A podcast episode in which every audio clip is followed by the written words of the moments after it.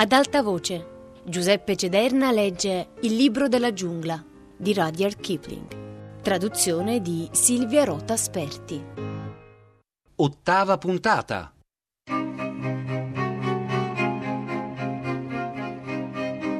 Ricchi ticchi tavi.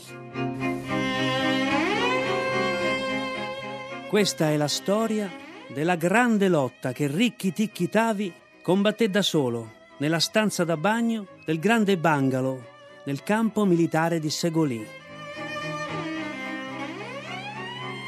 Darzi, l'uccello sarto, l'aiutò e Ciuciundra, il topo muschiato, che non si spinge mai in mezzo al pavimento ma striscia sempre lungo le pareti, lo consigliò. Ma fu Ricchi Ticchi ad affrontare la vera battaglia. Era una mangusta e aveva il pelo e la coda quasi come un gattino, ma la testa e le abitudini di una faina.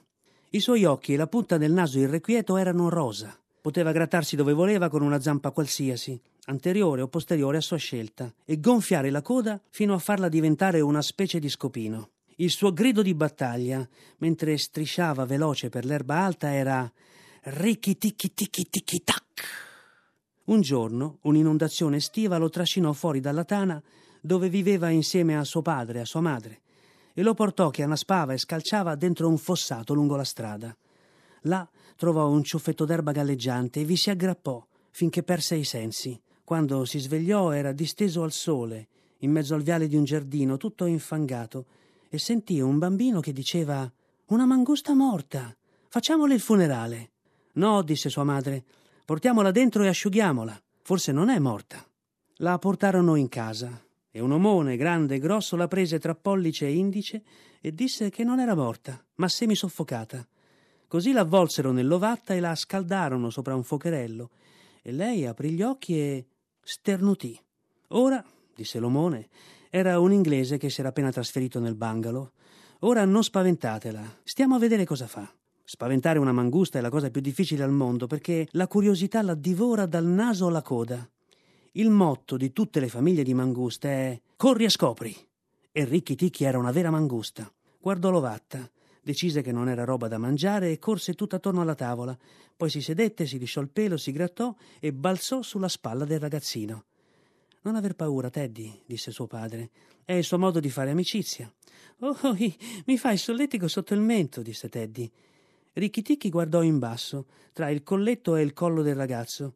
Gli annusò l'orecchio e scese sul pavimento dove rimase seduto a stropicciarsi il naso. Buon Dio, disse la madre di Teddy, e pensare che è una bestiolina selvatica. Probabilmente è così mansueta perché l'abbiamo trattata bene.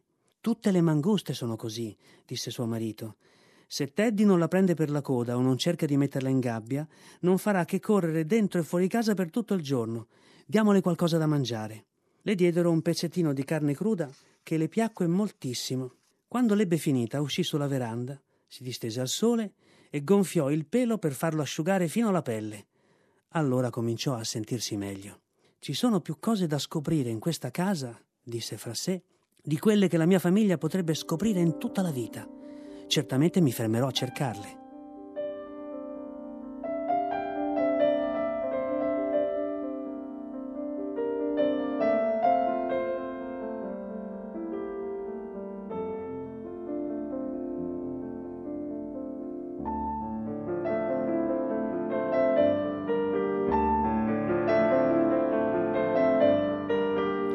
Passò tutto il giorno a girare per casa. Ci mancò poco che non annegasse nella vasca da bagno. Infilò il naso nell'inchiostro sopra una scrivania e se lo scottò avvicinandolo all'estremità del sigaro dell'omone, essendo salito sul grembo di quest'ultimo per vedere come faceva scrivere. All'imbrunire corse nella stanza di Teddy per vedere come venivano accese le lampade a petrolio e quando Teddy si coricò, anche Ricchi Ticchi si arrampicò sul letto, ma era un compagno irrequieto perché doveva alzarsi in continuazione ad ascoltare i rumori della notte e a scoprirne la causa. Per ultima cosa, il padre e la madre di Teddy vennero a dare un'occhiata al loro figlio e trovarono Ricchi Ticchi sveglio sul guanciale. Questo non mi piace, disse la madre di Teddy. Potrebbe mordere il piccolo. Non lo farà, rispose il padre. Teddy è più al sicuro insieme a quella bestiolina che se avesse un segugio a proteggerlo. Se ora entrasse un serpente in camera, ma la madre di Terry non voleva pensare a un'eventualità così terribile. La mattina dopo, di buon'ora, Ricchi Ticchi scese per colazione in veranda, sulla spalla di Teddy, e gli diedero un po' di banana e di uovo sodo. Si sedette in grembo a tutti, uno dopo l'altro, perché ogni mangusta ben educata spera sempre di diventare una mangusta domestica prima o poi, e di avere delle stanze dove poter correre qua e là. E la madre di Ricchi Ticchi, che era vissuta nella casa del generale a Segolì, aveva insegnato a Ricchi come comportarsi se avesse incontrato degli uomini bianchi. Poi Ricchitichi uscì in giardino a vedere quel che c'era da vedere. Era un grande giardino coltivato solo per metà, con cespugli di rose maresciallo Nil, grossi come padiglioni, piante di limetta e di aranci, boschetti di bambù e macchie d'erba alta. Ricchitichi si leccò le labbra. Che magnifico terreno da caccia!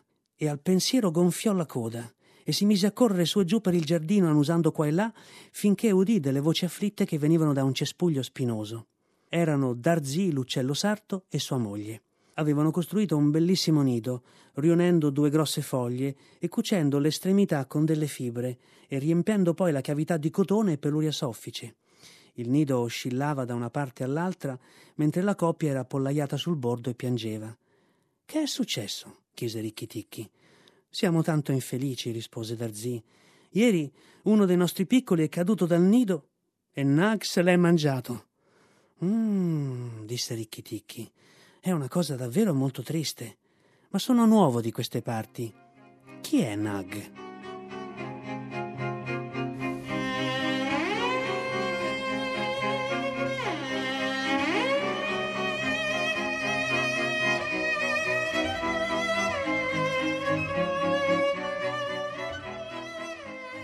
Darzì e sua moglie si fecero piccoli nel nido e non risposero perché dall'erba folta ai piedi del cespuglio giunse un sibilo sommesso, un suono raccapricciante che fece balzare indietro ricchitichi di oltre mezzo metro.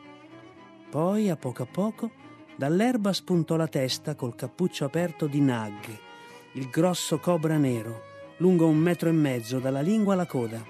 Quando si fu drizzato per un terzo da terra, rimase in equilibrio a dondolarsi avanti e indietro, come un ciuffo di tarassaco che oscilla al vento e lanciò a ricchi ticchi lo sguardo malvagio del serpente che resta impassibile qualunque cosa esso pensi. Chi è Nag? Sono io Nag. Il grande dio Brahma impresse il suo segno sulla nostra razza quando il primo cobra aprì il cappuccio per schermare dal sole Brahma che dormiva. Guarda e trema. Sss.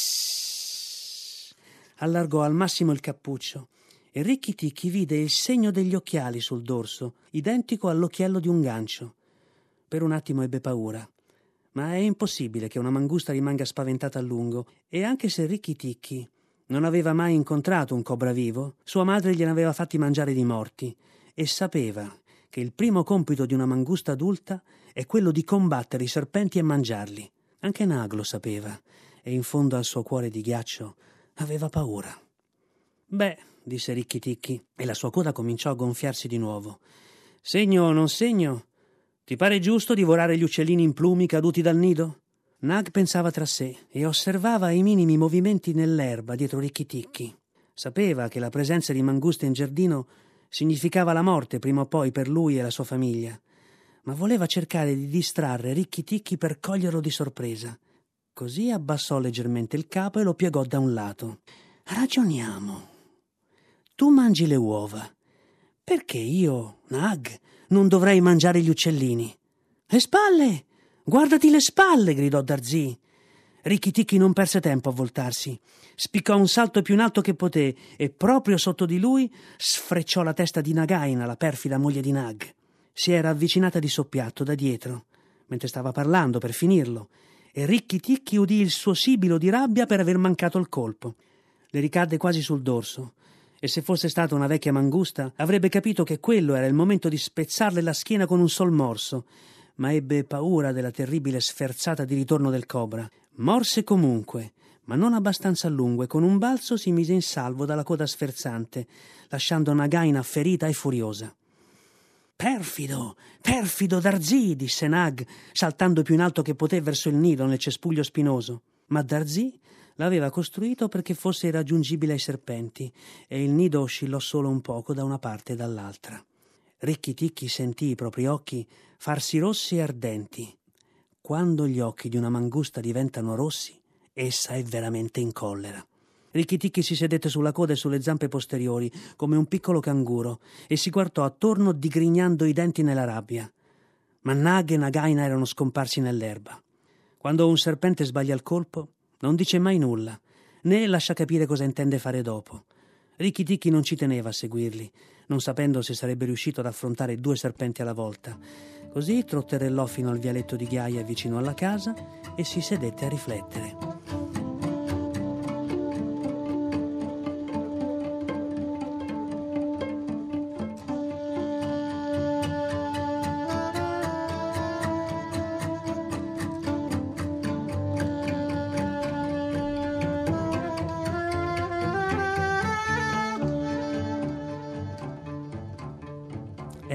Questione seria. Se leggete i vecchi libri di storia naturale, troverete scritto che quando la mangusta attacca il serpente e le capita di essere morsicata, essa corre a mangiare un'erba che la guarisce. Questo non è vero. La vittoria è solo questione di sveltezza d'occhio e di gambe. La sferzata del serpente contro il balzo della mangusta. E poiché nessun occhio riesce a seguire i movimenti della testa del serpente quando colpisce, questo rende le cose più meravigliose di qualunque erba magica. Ricchitichi sapeva di essere una mangusta giovane e il pensiero di essere riuscito a schivare un colpo da dietro gli dava una soddisfazione ancora maggiore. Si sentiva più sicuro di sé. E quando Teddy giunse correndo lungo il vialetto, Ricchitichi si aspettava delle carezze. Ma proprio mentre Teddy si chinava, qualcosa serpeggiò lievemente nella polvere e una vocina disse: Fa attenzione, io sono la morte. Era Karait, il serpentello color tabacco che per scelta vive in mezzo alla polvere e il cui morso è pericoloso quanto quello del cobra. Ma è così piccolo che nessuno bada a lui e per questo è tanto più nocivo. Gli occhi di Ricchi Ticchi si fecero di nuovo rossi ed egli si avvicinò a Kareit con il particolare passo oscillante e dondolante che aveva ereditato dalla sua famiglia. Sembra un'andatura molto buffa, ma in realtà è così ben equilibrata che permette di spiccare il salto verso qualunque direzione si desideri, e quando si ha a che fare con i serpenti questo è un bel vantaggio. Ricchitichi non lo sapeva, ma stava facendo una cosa molto più pericolosa che attaccare Nag, poiché Karait è così piccolo e rapido nel voltarsi che se Ricchitichi non fosse riuscito a morsicarlo proprio dietro la testa, avrebbe ricevuto il colpo di ritorno sugli occhi o sulle labbra. Ma Ricchitichi non lo sapeva. I suoi occhi erano tutti rossi e si dondolava avanti e indietro in cerca di un buon punto dove mordere. Poi Karait scattò avanti. Ricchitichi balzò di lato e cercò di attaccare, ma la perfida testolina grigia sferzò l'aria vicinissimo alla sua spalla, costringendo la mangusta a saltare sopra il corpo del serpente, che schizzò indietro.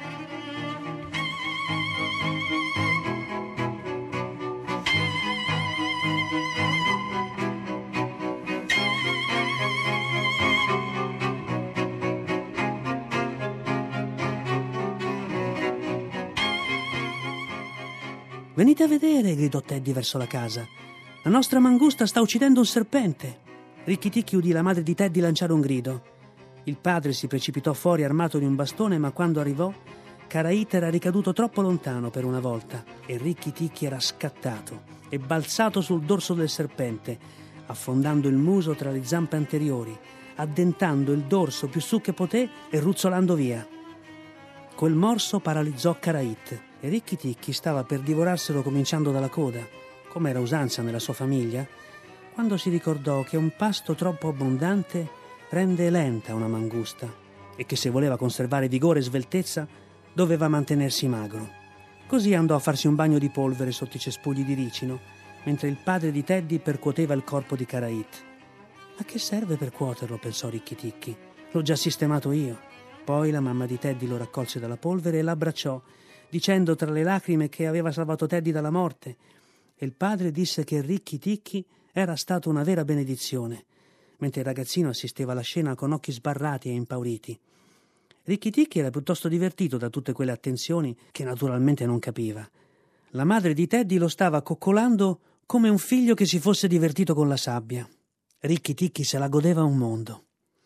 Quella sera a cena, mentre si muoveva avanti e indietro tra i bicchieri di vino sulla tavola, avrebbe potuto rimpinzarsi quanto voleva di cose buone, ma ripensava a Nag e Nagaina e benché fosse molto gradevole farsi coccolare e carezzare dalla mamma di Teddy e sedere sulla spalla di Teddy, di tanto in tanto gli occhi gli diventavano rossi e lanciava il suo lungo grido di battaglia. Ricchi ticchi ticchi tac! Teddy lo portò a letto e insisté perché dormisse sotto il suo mento. Richiticchi era troppo ben educato per mordere o graffiare, ma non appena Teddy si fu addormentato, uscì a fare la sua ronda notturna attorno alla casa e nel buio si imbatté in Ciuciundra, il topo muschiato, che strisciava lungo il muro.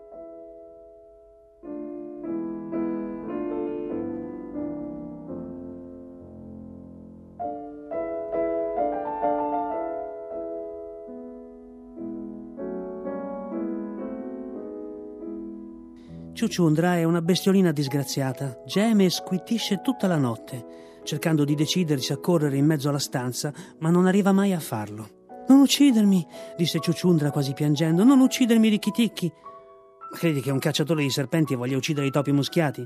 rispose Ricchiticchi con un tono di rimprovero. Chi uccide i serpenti viene ucciso dai serpenti, osservò Ciuciundra più afflitto che mai. E come faccio a essere certo che Nag non mi scambi per te in una notte buia? Non c'è nessun pericolo, disse Ricchiticchi, perché Nag è in giardino e so che tu non ci vai mai. Mio cugino Ciua il sorcio mi ha detto che. cominciò Ciuciundra, ma si interruppe. Cosa ti ha detto? Shh. Nag è dappertutto, Ricchiticchi. Avresti dovuto parlare con Ciua in giardino. Non l'ho fatto, quindi devi dirmelo tu, svelto. Svelto, Ciuciundra, o ti mordo. Ciuciundra si accoccolò e pianse e le lacrime presero a gocciolargli dai baffi. Sono proprio un disgraziato, singhiozzò. Non ho mai avuto il coraggio di correre in mezzo alla stanza. Shh, non devo dirti nulla, non devo dirti nulla. Non senti Ricchiticchi? Ricchiticchi ascoltò. In casa non volava una mosca, ma gli sembrò di cogliere un lievissimo grat grat. Un rumore leggero quanto quello di una vespa che cammini sul vetro di una finestra. Lo sfregare sordo delle squame di un serpente sui mattoni. Questo è Nag o Nagaina, pensò, che si arrampica per il condotto di scarico del bagno. Ha ragione Ciuciundra. Avrei dovuto parlare con Ciua.